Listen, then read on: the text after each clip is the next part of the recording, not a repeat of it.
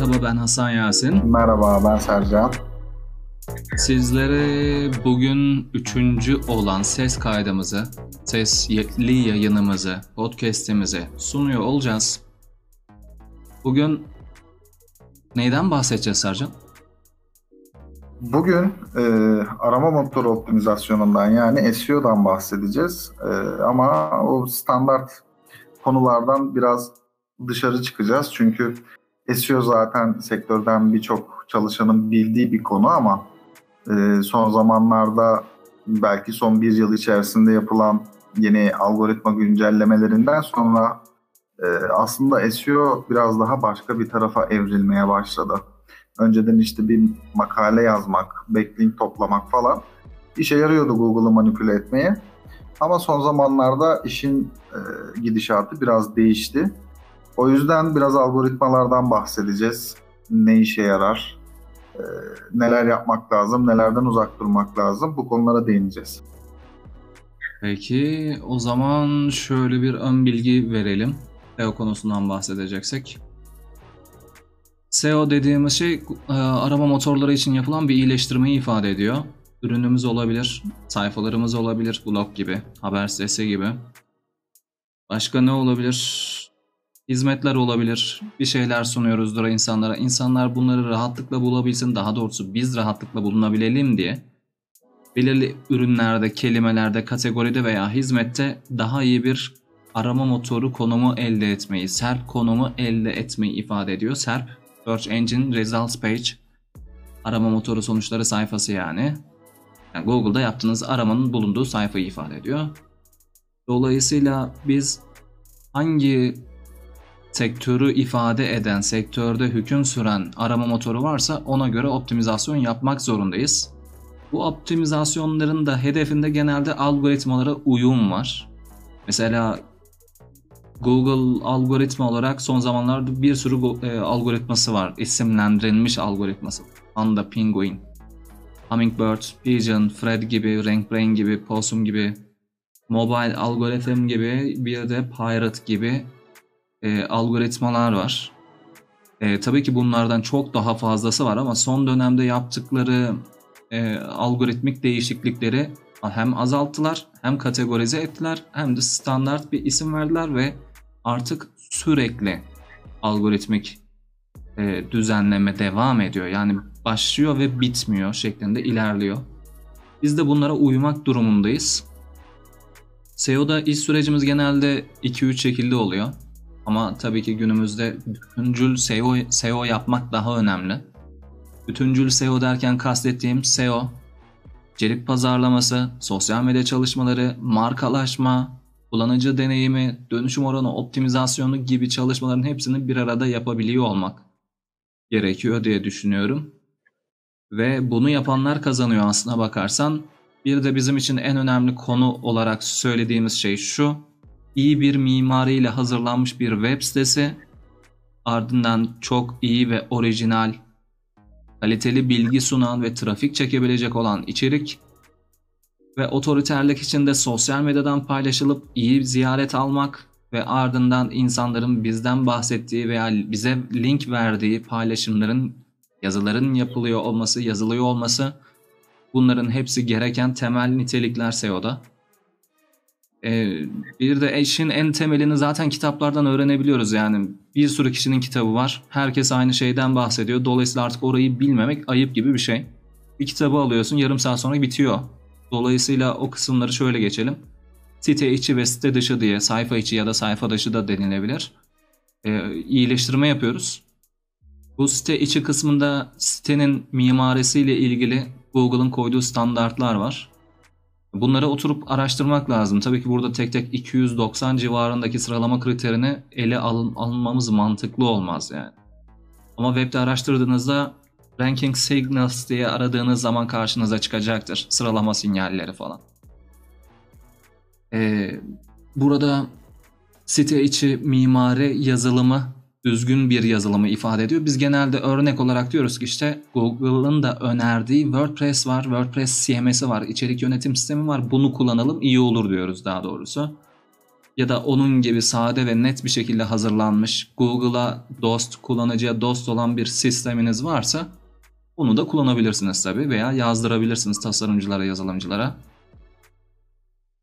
Burada ardında web sitesi olduktan sonra, düzgün bir tasarım olduktan sonra ve markalaşma olduktan sonra artık iyi ve kaliteli içeriklerin üretiliyor olması gerekiyor. Ve güncel olmak gerekiyor. Güncel değilsen senin ön plana çıkman mümkün değil. Google gibi yerde bir iyi, iyi bir sıralama elde etmek istiyorsanız güncel olmanız gerekiyor. Başka ne diyebiliriz burada? Aslında burası bu kadar yani şöyle bir şey var. Anahtar kelime bazlı hem içerik hem de mimariye bağlı olarak güncelleme yaparsın. Sayfa optimizasyonu dediğimiz kısım. Anahtar kelimen doğrultusunda sayfanın başlığını, URL'ini, başlık derken title'ını kastediyoruz. Title diye bir etiket var head bölümünde. Meta description'ını yani sayfanın açıklamasını sadece kodda gözüküyor bu. Sonra yazıyı, yazının içerisindeki başlıkları, paragrafı, paragrafın içindeki kelimeleri, eş anlamlı kelimeleri, vurgulu kelimeleri, linkli kelimeleri ve görselleri ve medyayı ekleyerek geriye kalan tek bir ihtiyacımız oluyor. O da topluluğun oluşturulması. Yani yorumlar yazılması, sosyal medyada paylaşılması gibi faaliyetler. Böylelikle site içi kısmındaki e, optimizasyonunu yapmış oluyorsun. İşin özünde doğru ve dürüst davranıp kaliteli içerik üretip insanlara sunarsan, insanlar okursa rahat rahat SEO yapmış oluyorsun. İşin özünde bu. Tabii ki çok fazla ayrıntısı var ama işin özünü söylüyorum. Site dışında da mantık şu. Sen ne kadar çok kaliteli, güzel içerikler üretirsen insanlar senden bahseder. Ama önemli olan daha fazla kişiye yayılmak, daha fazla kişinin bahsetmesi, bloglarında bahsetmesi ise ya da backlink kazanmaksa paylaşılabilir, viralleşebilir içerik üretmek. Görseller üretmek, infografik gibi, slideshare gibi, pdf gibi şeyler mesela. Video da olabilir. Ben bazen slide, e, pdf'leri, katalogları slideshare'e bağlayıp siteye koyuyorum mesela. İnsanlar paylaşıyor. Dolayısıyla paylaşınca orada da açıklamada da benim linkim olunca işe yarayan bir backlink oluyor. Ya da dostluklar kurarsın başka sitelerle, başka sitelerin sahipleriyle. Karşılıklı misafir yazarlık yaparsınız. Ya da birbirinize söz geçirerek rica edersiniz. Şöyle bir yazım varmış, benim de böyle bir yazım var. Benim bu yazımın linkini kaynakçada belirtebilir misin? İstersen senin şu yazında e, içeriğini ben şu yazımda kaynakçı olarak vereyim gibi. Backlink alışverişi de olabilir. Backlink talebinde de bulunulabilir. Bir de backlink dediğimiz olay bize arka çıkan link, bize otorite sağlayan, başkalarının bizden bahsettiği ve linklediği linkleri ifade ediyor diyeyim da bağlantıları ifade ediyor diyeyim. Burada en önemli mesele backlink konusu içinde hangi anahtar kelimeyle linkleme yaptığı, hangi sayfana link verdiği. Böylelikle o sayfa güçleniyor, o kelime güçleniyor ve o konuda bilinir oluyorsun. Bağlantıları kurmayla ilgili. Şimdi burada başka neyden bahsedebiliriz? Bir şey diyordum az önce de backlink ile ilgili. Ha şunu diyorduk. 1 milyon tane linklerin seviyeleri var. Eğer kötü seviyede bir siteden backlink alırsan 1 milyon tane de alsan belki işine yaramayabilir. Ama bir tane çok kaliteli yerden bir backlink alırsan o senin gerçekten çok işine yarar. Linki aldığın yer önemli. Linkin kalitesi önemli. Hangi kelimeden olduğu, hangi sayfaya verildiği önemli. Böylelikle o sayfalarda ve kelimede güçlenmiş oluyorsun diyeyim kısaca tekrar. Linkin niteliği önemli yani aslında. Ne kadar kalabalık ya da çok olduğu değil, kalitesi, niteliği, yani Aynen. hangi kaynaktan siteye link. Aynen öyle. Evet. Şimdi sormak istediğim bir konu var mı ya da araya girip benim hatırlayamadığım, söylerken unuttuğum nokta varsa, ekleyebileceğim bir şey varsa onlardan da bahsedebilirsin.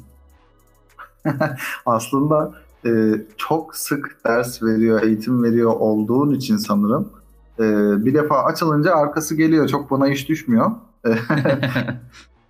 Aslında evet. bütün algoritmaların yönergelerini giriş kısmında açıklamış oldun ama e, algoritma bazlı açıklama yapmadığın için nereden bu kanıya vardın sorusu e, doğmuş olabilir dinleyenlerde diye düşünüyorum. Çok o yüzden iyi. tek hani kullanıcı deneyimi mi, içerik kalitesi mi, e, rank, rank brain mi? Hangisi ne, ne kadar ne derecede önemli e, tek tek algoritmalara değindiğimizde tekrar ortaya çıkacaktır. Doğru diyorsun. E, isim isim vermedim tabii ki ama baştan sona nasıl bir SEO süreci işleyebileceğimizi ya da hangi mantıkla ele alabileceğimizden bahsedeyim dedim. Gözümüzde büyütebiliyoruz. Bazen ajanslar sürekli abarttıkları için sanki sihirli bir formül varmış gibi insanlara ifade ettikleri için veya kitaplarında bahsettikleri için sanki bilinmeyecek bir şey varmış gibi. Halbuki Google gibi al, e, arama motorları algoritmalarının ne olduğunu webmaster bloglarında anlatıyor atıyorum Rusya ve benzeri taraflarda uğraşıyor olsaydık orada da Yandex'in e, arama motoru optimizasyonu için e, sunmuş olduğu şartları incelememiz gerekirdi. Kısaca kullanma kılavuzunu okumamız gerekiyor. Onlar yardım dokümanlarında webmaster bloklarında anlatıyorlar. Dolayısıyla bunları okuyarak aslında öğreniyoruz olayı. Ya da test ediyoruz. Bazı söylenen şeyler ya da algoritmalar doğrultusunda diyoruz ki şunu şunu şöyle yapsak acaba yükselir mi sıram? tabii ki bir de rakipten daha iyi olmak gerek tabii ki kelimelerde, sıralamalarda. Rakipleri de incelemek gerekiyor. Kısaca bir izleme sürecine ihtiyacımız var. Araştırma sürecine ihtiyacımız var. Ee, ve planlama yapıp uygulama sürecine gireriz. İçeriklerimizi hazırlarız, içeriklerimizi gireriz. Tabii ki web sitesi bittikten sonra. Ondan sonra sosyal medyada paylaşırız. Eğer kaliteli içeriklerse yayılır. Hafiften kendimize bir sosyal medyadan da trafik sağlarız ki o sayfalara hafiften bir güç kazanılsın. İnsanlar eğer göremeyecekse normal şartlarda reklamı o yüzden veriyoruz. Reklamı verdikten sonra da daha fazla kişiye e, sunabilmek adına onlar paylaşıyorlar. Eğer gerçekten güzelse içerik. Normal yöntem bu. Ama bu söylediklerimizin hepsinin dediğimiz gibi karşılığı, dediğin gibi karşılığı algoritmalar. Bu algoritmaları tek tek istersen ele alalım. En önemlileri ve şu anda insanların bilmesi gerektiği şeyler bunlar. Hangisinden başlasam bilemedim ama ilk sıradan başlayayım. Hummingbird diye bir algoritma var. Sinek kuşuna denk geliyor galiba Türkçesiyle. Hummingbird'ın meselesi alakalılık ve eş anlamlılık. Ve aslında özünde şöyle bir şey var. Sen bir makale yazıyorsun, kullanıcının aradığıyla eşleşebilmesi, alakalı olmasını gerektiriyor. Ve dolayısıyla daha alakalı sonuçları sağlayan bir algoritma bu. LSI diye bir bunun alt algoritması var. Latent, latent Semantic Indexing galiba. Dolayısıyla siz makalenizde Türkçe ifadesiyle söyleyeyim. Dolayısıyla siz bir makale yazdığınız zaman dijital pazarlamada yükselmek istiyorsunuz. Makaleniz dijital pazarlama ile ilgili ama bu makalenin içerisinde dijital pazarlama nedir? Digital pazarlama nedir? Çünkü bizim ülkede digital diye yazanlar da var. Neden bilmiyorum e, yabancı bir kelime gibi aratanlar da var. Dijital pazarlama nasıl yapılır, uzmanı kimdir gibi böyle alt dalların hepsini tek bir makalede yazmak da mantıklı olabilir bu arada. Onu belirteyim çünkü bir insan merak edip bilgi almak için arıyordur. Dolayısıyla o alakalılığı sağlamak gerekiyor. Bu konuyla ilgili senin bir örneğin vardı. Onu hatırlar, hatırlıyorsan istersen bahsedebilirsin. E, hatırlıyorum. Şöyle, e, biz geçtiğimiz haftalarda Haliç Üniversitesi'nde gayrimenkul sektöründe danışmanlık veren, çalışan e, özel bir grup için bir eğitim e, vermiştik.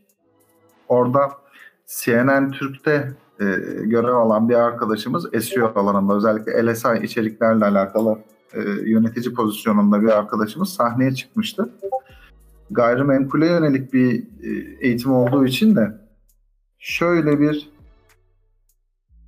şöyle bir örnek vermişti. Nasıl? e, diyelim ki bir sitemiz var emlak üzerine. Beylikdüzü satılık daireler anahtar kelimesi bizim hedef kelimemiz.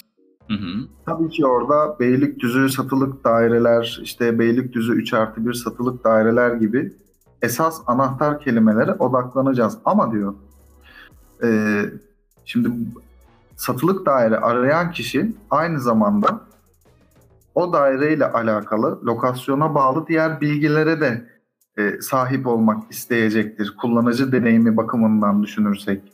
İşte evin bulunduğu lokasyon, AVM'ye uzaklığı, ulaşım nasıl, otoyollar, civardan geçen otoyollar hangileri, metro metrobüs durağı var mı gibi e, paralel anahtar kelimemize paralel e, olabilecek kelimelere de aynı makale içinde, aynı içerikte yer vermek durumunda olduğumuzu belirtti. Güzel bir örnekti bence. E, sahibinden.com'a bakarsak hiç böyle bir içerik yok şu anda. E, bunun sebebi ise hali hazırda hiçbir rakibinin zaten böyle bir içerik üretmemiş olması. Ama bu LSI kısmı daha ön plana çıktığında süreç içerisinde e, tüm emlak firmaları aslında bu yola başvurmak zorunda kalacak gibi bir e, konudan bahsetmişti. Ben çok faydalı bulmuştum ama bunu da eklemek lazım buraya. Evet, sen burada bahsettiğin şey aslında düz hesap konuşursak e, yükselmek istediğin kelimeyle ilgili ilişkisel ve eş anlamlı olan veya onu tamamlayabilecek olan ve bağını kurabilecek olan kelimelerle donatmayı ifade ediyor sanki içeriği. Aynen öyle ve okuyan kişinin merakını gidermek aslında burada amaç. Neler nelere ihtiyaç duyabilir? Bu noktada sektörel bazı da düşünmek gerekecek yani. Doğru. Tabii bizim Neo 11'de ve İnci Deri'de yazmış olduğumuz kategori makaleleri oluyordu. Olmuştu bir ara. Ee, o makalelerde de atıyorum erkek bakımıyla ilgili bilgileri girdiğimizde iç, o makalenin içerisinde sadece erkek bakımından değil erkeğin bakımını sağlayacak olan tüm unsurları ve o sayfanın alt kategorilerine olan linklemeleri de içerecek şekilde bir makale yazıyorduk. Daha doğrusu biz linklemesini yapmıyorduk da metinlerini yazdıktan sonra o kelimelerin linklendiğini gördük. Yönet, SEO'yu yöneten arkadaşlar tarafından. Biz sadece metinlerini yazmıştık tabii orada. Şimdi çok fazla algoritma olduğu için onlara istersen birazcık daha sade ve net bir şekilde girelim diyorum. Eğer tabii ki ekleyecek olduğum bir şey yoksa. Yo yo hemen devam edebiliriz. Çok uzatmayalım kaydı. Tamam. Peki bunun ardından Rank Brain diye bir algoritma çıktı. Tabii ki Hummingbird'ün ardından bir sürü algoritma çıktı. Bu algoritmaların Google Algorithm e, History diye araştırdığınızda tabii ki karşınıza çıkacaktır İngilizce biliyorsanız. Bir sorun olmadan onu e, deneyimleyebilirsiniz, okuyabilirsiniz. Ya da Google Webmaster blogunu ziyaret edebilirsiniz. Burada en önemli blog, e, pardon blog demişim, algoritmaları önemsiyoruz ve onlara bakıyoruz. Çünkü bunlar şu an bizim için geçerli. E, ve geçmişten gelen birikimleri de içeriyorlar aynı zamanda.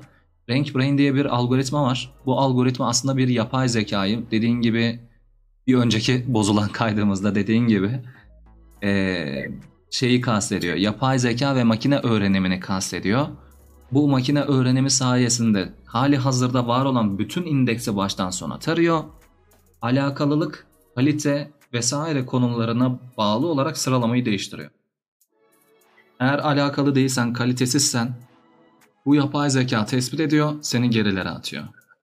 Ama kaliteliysen ve güçlü bilgiler sunuyorsan, iyi bir trafiğin varsa ve e, KPI dediğimiz bir mesele var. Her yap, yaptığın çalışmanın ardından başarını ölçümleyebilmeni sağlayan analitik verilerini kastediyor.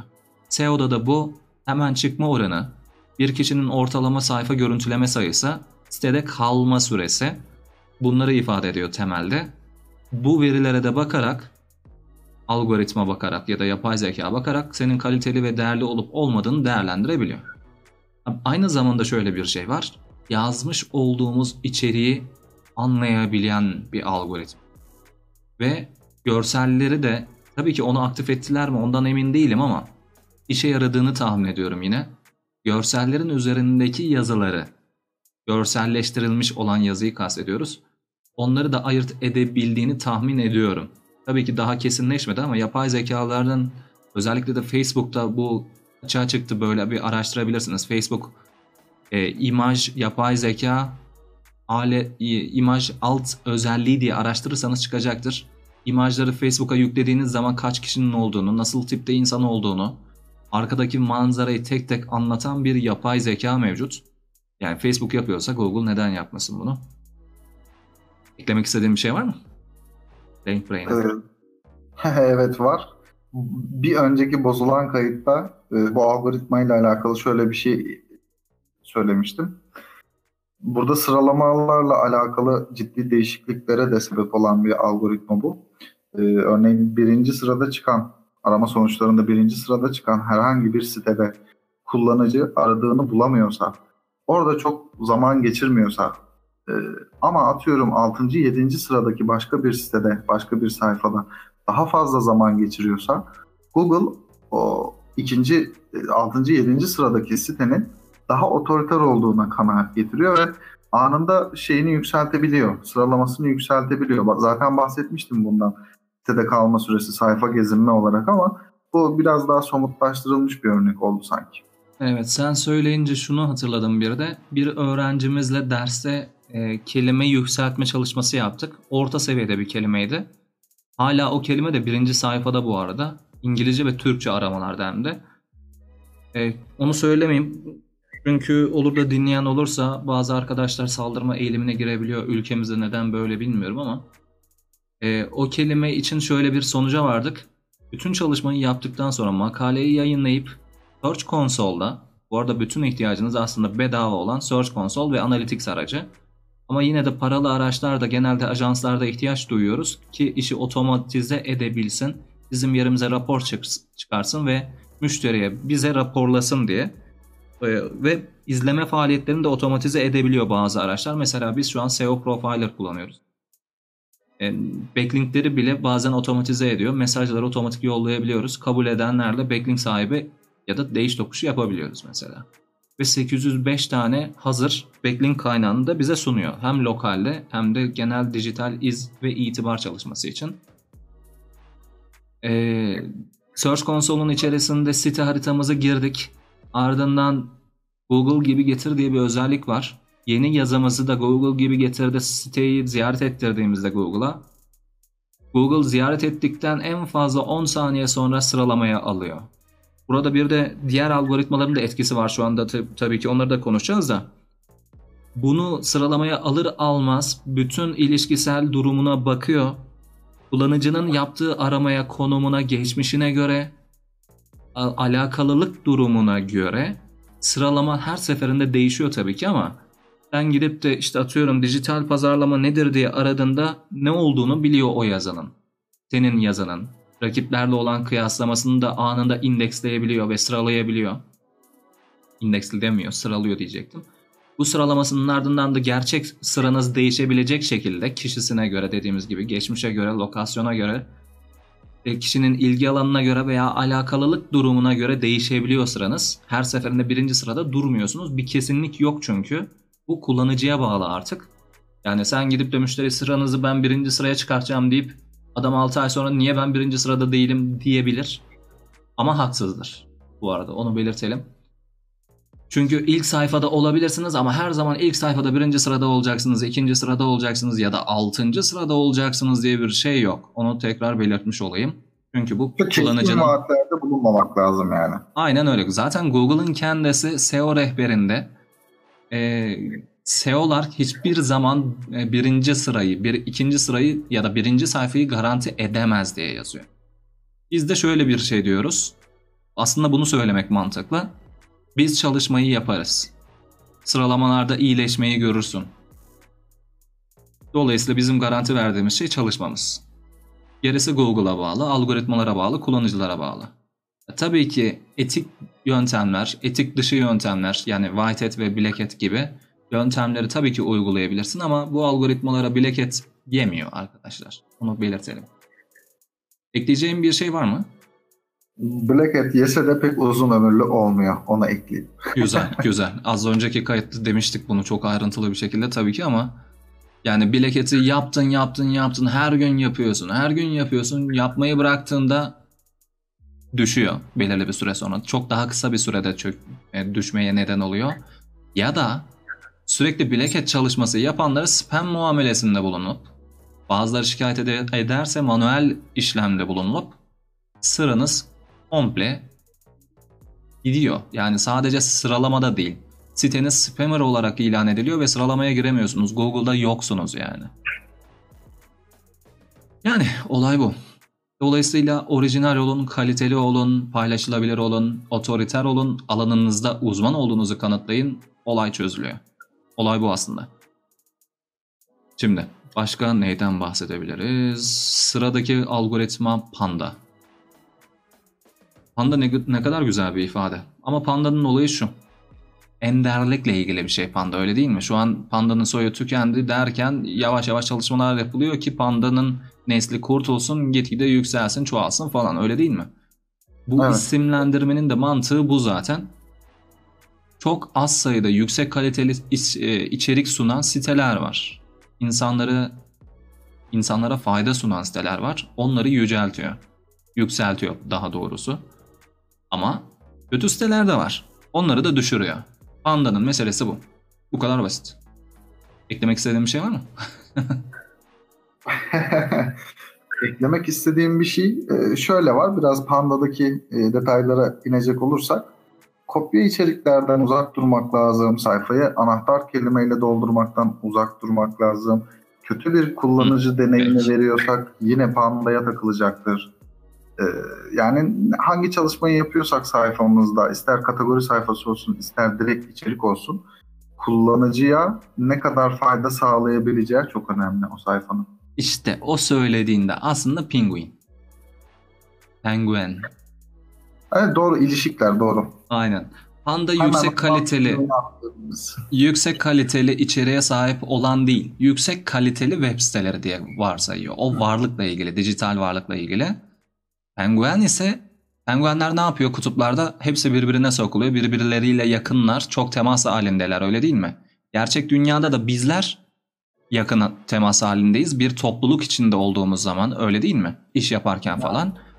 e, kısaca sosyal hayatta. Web siteleri de penguen gibi olması gerekiyor.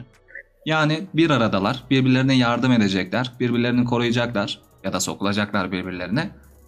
Ve bir ilişki içerisinde olacaklar, bir sosyalleştirme içerisinde olacaklar. Aynı mantık bu algoritmanın isminden geliyor işte. Ee, yeni bir çabayı, ilişkiselliği Google ödüllendiriyor. Yüksek kaliteli web siteleri ön plana çıkıyor, kötüleri arka plana düşüyor. Peki bu nasıl oluyor? Eğer Google'ı manipüle etmeden, anahtar kelime yığını yapmadan, kandırmadan diyelim kısaca, linkleme çalışmaları yapıyorsak, bizden habersiz insanlar içeriklerimizi linkleyip, anahtar kelimeyle linkleyip bize link veriyorsa, backlink yani, e, çok iyi yerlerden de geliyorsa bu ve güzel yazılarımız varsa ve insanlar okuyup değerlendiriyorsa, hemen çıkma oranı azsa ve yüksek kaliteli e, backlinklerimiz varsa bizi yüceltiyor, yükseltiyor. Sıralamamız, organik sıralamamız daha iyi bir konuma gidiyor. Penguin'in de mantığı bu. Eklemek istediğim bir şey yoksa bir sonrakine geçeyim. Sıradakini alalım ama. Sıradaki Pigeon. Pidgeotto geliyor dediğim gibi her seferinde bunu söyleyince. Ee, Pidgeotto nerede vardı ya? Po- Pokemon'da Pokemon. Pokemon aynen Pokemon'da. Pigeon'ın meselesi de şu. Pigeon dediğimiz şey güvercin. Güvercin ne yapıyor? Uçuyor. Nerelerde? Lokal yerlerde uçuyor öyle değil mi? Yani her yerde güvercini göremezsin. Belirli bölgelerde görürsün. Ola- Oralarda yemlenirler. Ya doğru ifade bu mu bilmiyorum ama. Oralarda yemlenirler işte yem yerler diyeyim ya da. Şimdi Pigeon'ın meselesi de şu. Lokal sıralamalarda daha iyi bir konum elde etmekle ilgili.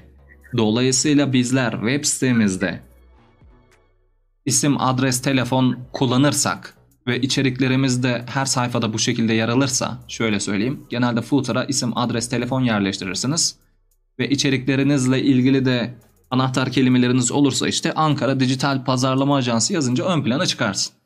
Mantık bu genelde. Ama Pigeon bunu dikkate almak için Google haritaları inceliyor. Navigasyon sistemlerini inceliyor. E, haritaları diyelim kısaca. Haritaları inceliyor ama birincil öncelik Google haritalarda. Google haritalarda verileri bizim ülkemizdeki atıyorum Başarsoft gibi yerlerden alıyor. Kendi uydusundan alıyor. Böyle sırt çantasıyla gezen, arabayla gezen Google'ın çalışanlarından alıyor biliyorsun. Evet. E, dolayısıyla Pigeon'ın mantığı da iyi bir şekilde haritalarda yer alıyorsan, aktifsen, fotoğraf paylaşıyorsan, web sitende de isim, adres, telefon yer alıyorsa öne çıkıyorsun. Olay bu. Diğer algoritmalara da dikkat etmek gerekiyor tabii. Ee, burada başka ne var? İkinci konu, üçüncü, dördüncü, artık beşinci, kaçıncıysa algoritmamızdan bahsedelim. Kafa gitti çünkü. Possum diye bir algoritma çıktı. Türkçesinde farklı bir hayvan. Yani ben ifade edemiyorum ama Google'da araştırabilirsiniz. P-O-S-S-U-M diye bir hayvan var. Neymiş o diye. Ben ifade edemiyorum. Ee, bu da lokal sıralamayla ilgili yine. Farklı bir algoritma. Bu algoritma tamamen az önce söylediğim isim, adres, telefon ve sitedeki bilgilerle alakalı. İletişim bilgileriyle alakalı ve işletme rehberine girmekle alakalı. Google My Business diye bir rehber var. Eskiden iş, e, işletme dizinin gibi bir şeydi. Şimdi işletme rehberi. Benim işletmem. Markası altında yer alıyor. Bu tip yerlerde, Yelp gibi yerlerde, e, Yellow Pages gibi yerlerde, Foursquare gibi yerlerde yer alıp sitenizde de bunlar e, tutarlıysa ve çok iyi bir şekilde diğer algoritmalara uyumlu hareket ediyorsanız daha iyi bir konum elde edersiniz. Ama buradaki mantık kullanıcının aradığı o bölgeyle ilgili.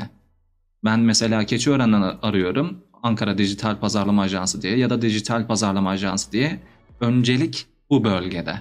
Ama kaliteli ise, rekabet varsa. Keçiören tarafında öyle bir şey yok Ankara Keçiören'de.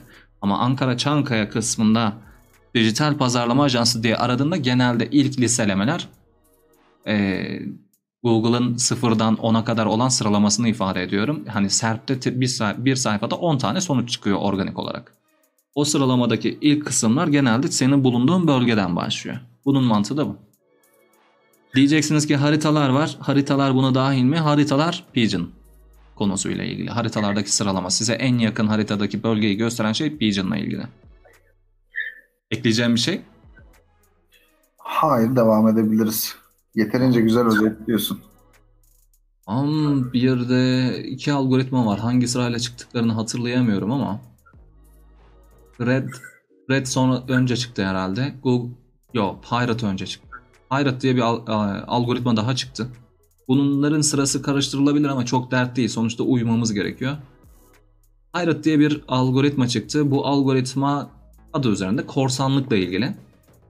Sen içerikleri kopyalıyorsan, telif haklı içeriklerin içeriğini çalıyorsan, iktibas yani alıntı kanununa uymuyorsan, 3 satırdan veya bir paragraftan fazla alıntılamayı ifade ediyor. Bu çok ilginç bir nokta aslında. Bir önceki kayıtta da bunu söylemeyi unuttuk. Daha doğrusu kayıt yüzünden. Benim bilgisayar mavi ekran verdi. Ee, bunu söylemediydik. Eğer çalıntı içerikleri paylaşıyorsan korsan algoritması devreye giriyor. Artık hiçbir sıralamada yer almıyorsun. Çok acımasız bir algoritma. O yüzden içerik paylaşırken özgün olacağız. Özgün ve e, alıntı kurallarına, kaynakça kurallarına da dikkat ediyor olacağız. Ben bunu test ettim. Bir makale yazdığımda İngilizce ve Türkçe ilk iki sayfadaki bütün sitelerin hepsini kaynakçamda gösterdim. Linklerini de verdim. Acımadım. Google beni yüksek sıralara taşıdı. Bu da bir tavsiye. Ve kendi Kaynak gösterdiğin zaman mı? ya kaynak olarak gösterdim. Aslına bakarsan gerçekten de kaynaklarım da onlar. Tabii hepsi değil tabii ki ama çoğu öyleydi. Onların sayesinde beni yüceltti. Ben en yeni, en güncel içerik olduğum için ve trafik sağladı, sağlattım birazcık da. Dolayısıyla birinci sıraya kadar çıktığı oldu. Tabii 6 ay boyunca bakmadım. Ama yeni bir güncelleme daha geldi. Ondan da bahsedeceğim. O güncelleme geldikten sonra ben yeniden birinci sayfaya geldim. 6 ay bakmayınca ikinci sayfaya düşmüştü. Daha 2-3 ay hafta olacak galiba. Ben yeniden birinci sayfadayım o kelimelerde. Nedeni de nedeni de iki algoritmanın çıkması. Onlar şunlar. Red ve Mobile Algorithm diye bir al, e, algoritma çıktı. Önce mobile'dan bahsedelim. Mobile'ın meselesi şu. Mobil uyumlu olacaksın. Google'ın AMP dediğimiz bir özelliği var. Accelerated Mobile Pages diye. Hızlandırılmış mobil sayfalar. Hızlandırmayla alakası yok. Ama seni ön plana çıkarıyor. Bir de eğer sen mobile uyumluysan mobildeki kullanıcılar için kullanıcı deneyimin çok daha iyi ise rakiplerine göre senin çok daha iyi mobil sonuçlarında sıralaman yüksek, o yüksek oluyor. Yani şöyle bir şey. Mobilde arama yaptığın zaman farklı web siteleri çıkar. Masa üstünde arama yaptığın zaman farklı web siteleri çıkar. Mobildekiler doğal olarak mobil öncelikli oluyor.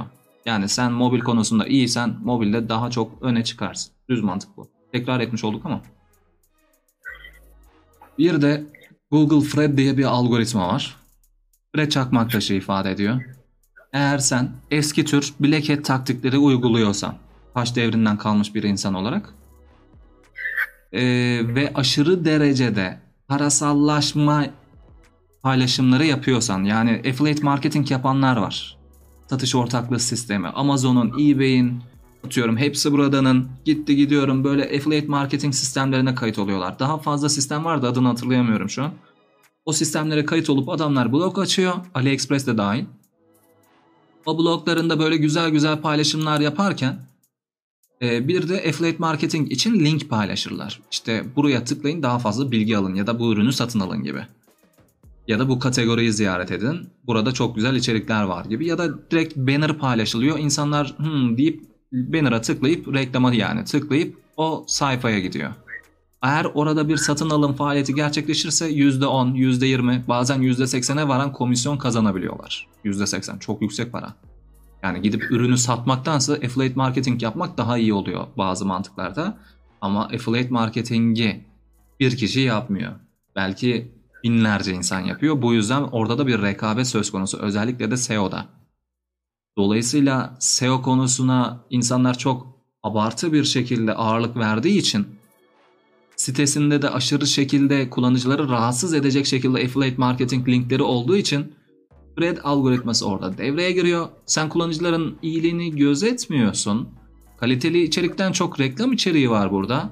Çok fazla satış yapıyorsun. Dolayısıyla satış yapıyorsan SEO'nun bir anlamı yok ki sana. Reklam versen daha mantıklı olur diyor. Sonuçta para kazanıyorsun. Ya da akıllı hareket etmen gerekiyor diyor. Bir de Black Hat taktikler var. Örnek olarak veriyorum. Sayfa beyaz. Beyaz olan bir e, makale yazıyorsun. Anahtar kelime yığını yapıyorsun. E, kafandan vurur seni Google yani böyle bir durumda. Çok ağır bir tabir oldu ama yani web sitesini kısaca düşürür diyoruz burada. Sıralamasını düşürür. Hatta sıralamayı düşürmeye geçiyorum. Google'ın cezaları var. Eskiden çok abartıyorlardı. Yok bomb, bomba, bomb diye bir ifadesi var işte. Google bomb Ben çarpar seni. Google filtreler seni. Yok Google sandbox'a düşürür seni. Kum havuzuna düşürür falan. Alakası yok. Sana ceza veriyor. Onu düzeltene kadar Search Console'dan vakit tanıyor. Sana söylüyor bu arada. E, onları düzelttikten sonra site haritasını tekrar yolluyorsun. Düzelttiysen geçiyorsun. Düzeltmediysen yan. E sana birkaç defa hak tanıyor. Yaptın yaptın. Yapamadın artık görüşürüz diyor. Seni komple sıralamalardan düşürüyor. Artık yeni alan adı alırsın. Yeni web sitesi kurarsın. Bütün sorunlarını giderirsin. Devam edersin ama çok iş. Bütün algoritmalardan bahsettik. Panda, Penguin, Hummingbird, Pigeon, RankBrain, Fred, Possum, Mobile algoritm bir de Pirate'dan bahsettik. Başka neden bahsedebiliriz? Panda'nın akıllı olduğundan bahsedebiliriz. Senin daha iyi bir sıralama kazanman gerektiğine inanır ama kopya içeriğin yoksa düz hesap tekrar ifade edersek anahtar kelime yani. aynen öyle. Anahtar kelime yığmaman gerekiyor. Başkalarını rahatsız etmemen gerekiyor. Sadece akıllı davranman gerekiyor demiştik. Penguin'de canlı bir parti gibi. Arkadaşlarınla iyi bir bağ kurman gerekiyor. Bu bağı satın almamış olman gerekiyor. Ee, ve aynı zamanda spam yapmamış olman gerekiyor. Yani bir insanın atıyorum bir tane arkadaşı olur, beş tane olur, bir milyon tane olmaz. Belki hayranların olur ama efendim Organik organik olan bağla e, Google'ı yönlendirmek için yapılmış olan bağı Google artık ayırt edebiliyor yani. Aynen öyle. Ee, bu arada böyle bir şey var. Yazılım bilen arkadaşlar da burada hata yapabiliyor. Alınan backlinkler veya verilen backlinkler e, ilişkisellik durumu var. rel diye yazılır o. Link verildiği zaman a eşref rel yani alakalılığı ifade ediyor. Bu benim arkadaşım diye işaretleyebiliyorsun. Bu benim yakinen tanıdığım bir iş arkadaşım. Ya da işte bu reklam veren, reklamcımız falan diye işaretlenebiliyor. Şimdi Pirate'dan bahsettik. Milletin telifli içeriğini çalıp sitende kopya bir şekilde sunmayacaksın. Bu yani. Bunun için DMCA gibi şirketler var. Kopya içerikler konusunda şikayetleri otomatik olarak ediyor. Senin hakkını koruyor. Eğer böyle bir sistem varsa 3-5 tane ceza yediysen bittin. Hummingbird dediğimiz şey, sinek kuşu dediğimiz şey e, arama algoritmasını anlıyor. Dolayısıyla senin içeriğinle kullanıcının aramasını eşleştirip alakalılık doğrultusunda okuyucuya doğru içerik sunuyor diyeyim kısaca. Robot gibi içerik yazdıysan bittin. E? E, Plegen senin lokal bölgenle ilgili ama haritalarla ilgili demiştik. Haritada doğru bir şekilde gözüküyorsan insanlar arama yaptığında, haritada arama yaptığında ya da Google'da arama yaptığında harita sırasında daha iyi bir konumda gözüküyorsun. Kullanıcının yakınlığına bağlı olarak. Tabii bunu isim, adres, telefonla göstermen gerekiyor dedik. Mobil dostu çok basit. Siten kullanıcıların mobiline uyumlu olacak. Kısaca mobil uyumlu olacaksın. Mobil dostu olacaksın. Mobilde öne çıkacaksın. Dolayısıyla responsive web sitesi artık yani şart demek bile saçma sapan yani. Mobile uyumlu değilsen bittin yine. RankBrain yapay zeka alakalılığı güderek yükseltiyor, düşürüyor ama buradaki en önemli mesele hemen çıkma oranı ve insanların sitedeki ziyaret süresi ve ne kadar sayfaya baktığı. Tabii ki gidip de burada gerçekten içerik var mı yok mu, mantıklı bir şekilde bu veriler yüksek mi değil mi diye yine kontrol ediyor ama organik trafik veya trafik borsalarını kullanarak sitene trafik çekersen bunu yer yine. Yani bilek et bir taktik ama e, yer yani. E, POSUM algoritması bunun ifadesi lokasyonla ilgili, demiştik ama lokasyon haritayla ilgili değil bu, bu sefer. Lokasyona bağlı olarak arama yaptıkları zaman yani Çankaya'dan arıyorsun, dijital pazarlama diyorsun. En yakındakilerden başlayarak sıralama yapıyor. Sıralamanın sabit olmadığını söylemiştik. Fred de e, akıllı davranman gerekiyor. Taş devrinden kalmamış olman gerekiyor demiştik. Sitende çok fazla satış ortakları linki olmayacak, reklam olmayacak, kaliteli içeriğin olacak, insanlara faydalı olacaksın. İşin özü ne? Faydalı olmak. Güçlü olmak teknik açıdan ve bağ kurmak. Gördüğün gibi Peki, SEO bu. bu noktada araya girip bir şey soracağım. Önceki kayıtta da sormuştum. Önceki kayıt patladığı için tekrar etmem gerekiyor. Ee, Tamam. bu kadar algoritmadan bahsettik, yapay zekadan bahsettik, uyulması gereken bir sürü kural olduğundan bahsettik. Artı Hı hı. e, her ne kadar tamamından e, tamamını açık etmese de Google'ın da bazı yönergeleri var zaten söylüyor. Şunlara dikkat edin, bunlara dikkat edin diye kılavuzlar yayınlıyor. E, bir kısmını da deneme yanılma yöntemiyle bulmak icap ediyor aslında. Aynen Ama öyle. bu kadar şeye rağmen, kurala rağmen e, hepimiz Google'ı kullanıyoruz zaten. İşte film dizi siteleri olsun, e, haber siteleri olsun. E, çok da böyle kullanıcı dostu olmayan, anahtar kelimeyle dolu olan sayfa ve içeriklere rağmen e, çok güzel yerlerde sıralama elde ediyorlar. Bunun alameti farikası nedir diye sorarlar adama. Aslında bu çok basit. Şimdi hepsi aynı mantıkta hareket eden birbirinin rakibi olan siteler. E, hepsi spam yapınca en az spam yapan öne çıkıyor öncelikle. En çok insanlara faydalı olan öne çıkıyor. Bunu da nereden görüyor? Hemen çıkma oranından, kullanıcıların sitede kalma süresinden, gerçek ziyaretçiler ziyaretçilerden. Dolayısıyla bir de sayfa içi, site içi gezinimlerin artıyor olması. Yani işin özü aslında burada UX ve reklamların kullanıcıyı sıkmayacak şekilde yer alıyor olması. Dolayısıyla spam yapıyor da olsalar, yani hatalı kelime sıralıyor da olsalar, bunların arasında en az yapanı yapanından başlayarak bir sıralama gerçekleşiyor. Ve verileri en iyi olan siteden itibaren. Yani mantığı bu. Başka? Herhangi yani bir şey aslında bu sektöre yeni girecek birisinin çok da kitaba bağlı kalmaması, rakiplerine bakması yine sektöre bağlı olarak e, akılcı bir hareket olur diyebilir miyim? Akılcı hareket olabilir tabii ki ama şöyle bir şey var. Genelde bu işten para kazanan kişiler e, bahis sitelerinden veya benzeri sitelerden affiliate marketing bizim ülkemizde çok işlemiyor. Ama anlaşmalar yapılsa belki orası da çok avantajlı olabilir. Her sayfada 2-3 tane böyle affiliate marketing linki olsa kullanıcıların yorumları sayesinde bir zenginleşecek orası, oradaki içerik. Böylelikle e, çok kötü olsa bile site gitgide iyileşmiş olacak. Dolayısıyla bir sorun kalmamış olacak. E, başka ne diyordum? Daha doğrusu hatırlayamıyorum şu anda. Söyle, söyleyecek olduğum kısmı. Hmm, ne diyordum ne diyordum? Ha şöyle şunu diyecektim. Ee, biz bir ara böyle bir iş yapmaya kalktık Netflix'ten önce, Blue TV'den önce ve neydi adını hatırlayamıyorum. Puhu TV'den önce. Bu- Aynen öyle. Puhu TV'den önce baştan sona mükemmel derecede kullanıcı deneyimi olan, tasarımı olan, arayüz geliştirmesi olan, insanları rahatsız etmeyecek derecede reklamlar sunup o reklamlardan yüzdelik kazanan, globalden veya işte otellerin reklamları falan da olabilir. Düzgün reklamlar ve çeşitli reklamlar alıp onları da içerik gibi sunarak çok iyi bir sistem hazırlamıştık. Direkt bu arkadaşların önüne çıkıyordu.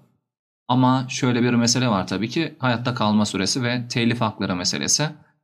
Olduğu için tabii ki pek yayında tutamadık ve resmi olarak iyi kurumlar bizim yanımızda yer almadı. Şimdi o kurumların hepsi bir bakıma proje, yani çalmış demiyorum ama kendi ekipleriyle o projelerini yaptılar. Ama şimdi deli gibi reklam gösteriyorlar Puhu TV vesairede. Oturup dizi izleyemiyorsun. Şimdi Puhu TV'nin sıralamasına bak. Bir de atıyorum reklam yapmış olacağım ama seviyorum orayı. Dizi Box ve Dizi Lab'a bak. Adamları sürekli kapatıyorlar tabii ki ama her seferinde daha iyi bir konum elde ediyorlar hem de anında elde ediyorlar. Neden? Sabit bir izleyici kitlesi var. Sadık bir izleyici kitlesi.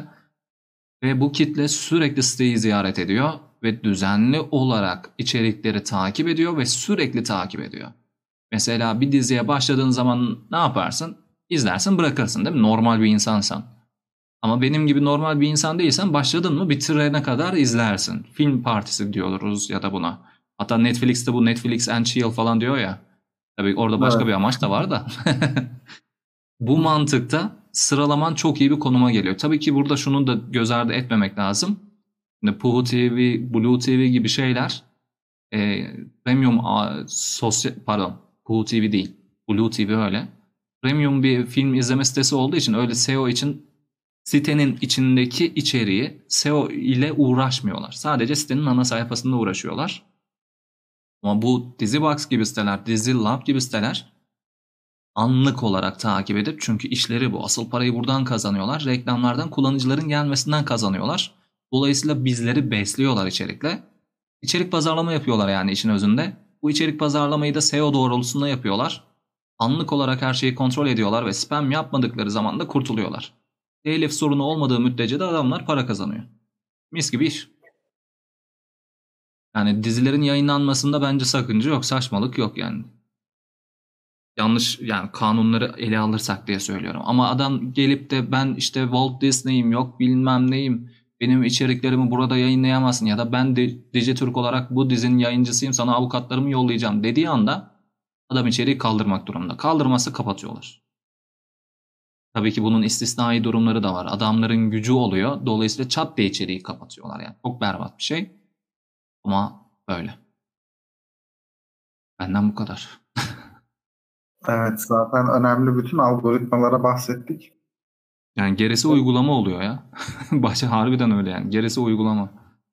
Evet evet yani algoritmalara dikkat etmek okey. Site içi site dışı optimizasyon okey.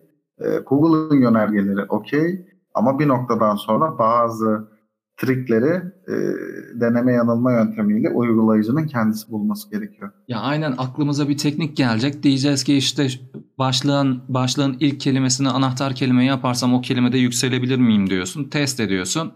Ya da senin yerine başkaları test ediyor. O siteleri takip etmen gerek. SEO uzmanlarını, Twitter'ı. İşte Google Web Spam ekibinin başını takip etmen gerekiyor. Ya da arama motoru optimizasyonuna yeni yönelik kurulmuş dergileri blogları takip etmek gerekiyor. Onları takip edip senin yerine deneme yapmış olan kişileri ya da onlardan farklı bir fikir gelirse aklına senin yapmış olduğun denemeyi kendi blogunda paylaşırsın bir de. Yani kısaca bir devinimli buna ne diyorlardı? Open source, açık kaynak mantığı gibi bilgi paylaşımı yaparak e, güçleniyorsun. Tabii ki bazı ajanslar var. Böyle bilgi paylaşımlarını sır gibi saklarlar da e, iki gün sonra yeniden çıkıyor bu ortaya. Çok gizli saklı teknik yok arkadaşlar. Eğer olur da dayanabildiyseniz şu bir saatlik süre içinde ve dinleyebildiyseniz rahat bir şekilde, rahat hissediyorsanız hala kendinizi özellikle işten bir şekilde teşekkür ediyorum. Eklemek istediğin herhangi bir şey var mı Sercan? Bitirelim mi? Bu defa kaydı yarım saat tutalım mı demiştik. 50 dakika oldu. Başlamadan önce ama en uzun yayınımız oldu galiba. Konu da uzun. SEO basit bir konu değil esasen pratikte basit de konuşurken çok fazla detayı var. Ee, şu dakikaya kadar dinlediyseniz teşekkürler. Facebook'ta Pazarlama Sohbetleri adlı grubumuza katılıp e, konuşmamızı istediğiniz konular olursa oradan yazabilirsiniz. Dinlediğiniz için teşekkürler. Dinlediğiniz için teşekkürler. Bizleri Anchor'da, YouTube'da, e, SoundCloud'da takip edebilirsiniz. Pazarlama sohbetlerinden de iletmek istediğiniz konular varsa, konuk varsa oradan yine iletebilirsiniz. Bize G4A Studio and Workshops'tan ulaşabilirsiniz. E, şu an yayında değil ama yanılmıyorsam bu hafta içinde yayında olacak. Bunu daha önce de söylemiştim ama işler girdi araya. G4A Studio'nun sitesi yakında açık olacak. heyetürkülmaz.com yayında. Sercan, senin siten yayında mıydı? Hayır şu an değil. Sercan'ın da yakında sitesi yayında olacak ama onu da Instagram'dan ya da beni Instagram'dan takip edebilirsiniz. Soru sorabilirsiniz. Dert etmeyin. Rahatlıkla cevaplarız. Ücretsiz danışmanlık, ücretsiz seminer, yerinde danışmanlık artık neyse her türlü şeyleri sağlarız. Bu da minik bir reklamımız olsun. ee, teşekkür ediyoruz. Daha fazla tutmayalım. Bir kendimizi de tutmayalım tabii. Ee, o zaman görüşürüz. Görüşürüz sonraki yayında. Kendinize iyi bakın. İyi haftalar. Hoşçakalın.